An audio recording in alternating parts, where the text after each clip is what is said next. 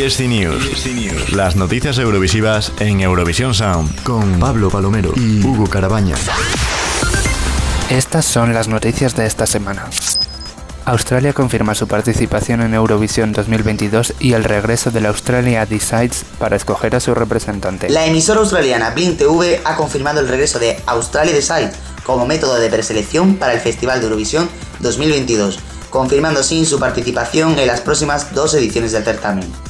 Según afirmaciones directas del director de Blink TV, Paul Cher, es genial saber con certeza que Australia podrá animar a Montaigne en Eurovisión 2021 y estamos emocionados de trabajar con ella en una nueva canción y puesta en escena. Haidt Eric ganan el P4 Nasta 2020 y Julia Alfrida consigue una plaza para el Melody Festival en 2021. Hace dos semanas tuvo lugar la gran final del P4 Nasta 2020, donde Hilde y Eric consiguieron la victoria de la presente edición de Nuevas Promesas y Jóvenes Artistas con la canción Son de Tar. La plaza para el Melody Festival en 2021 ha sido para Julia Alfrida, que ha interpretado el tema Dark Doom, siguiendo así la tendencia de los dos últimos años en la que el ganador del concurso y el ganador de la plaza para el Melody Festival solía coincidir. Julia Alfrida participará en la próxima edición del Melody Festival, pero deberá de buscar una nueva canción que se adapte a las reglas del concurso.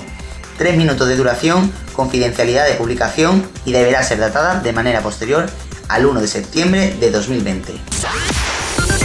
La EBU plantea diferentes escenarios para la celebración del Festival de Eurovisión 2021. Tras la cancelación del Festival de Eurovisión 2020 por la grave crisis sanitaria provocada por el COVID-19 y la confirmación de Rotterdam como sede del festival por segundo año consecutivo, la EBU plantea diferentes procedimientos para organizar el festival del año que viene. La encargada de eventos, Nadia Burkhardt, se encuentra sumergida junto a todo su equipo en la preparación de diversos escenarios para la celebración de Eurovisión 2021 la propia supervisora del Festival de Eurovisión ha afirmado que estamos trabajando con otras asociaciones, asociaciones deportivas en particular, y con miembros como la BBC, por ejemplo, para averiguar cómo planifican sus eventos y cuáles son los elementos que aún no hemos considerado. También ha añadido que lo que hay que tener en cuenta no es solo la legislación del país anfitrión, sino también la legislación de 43 delegaciones.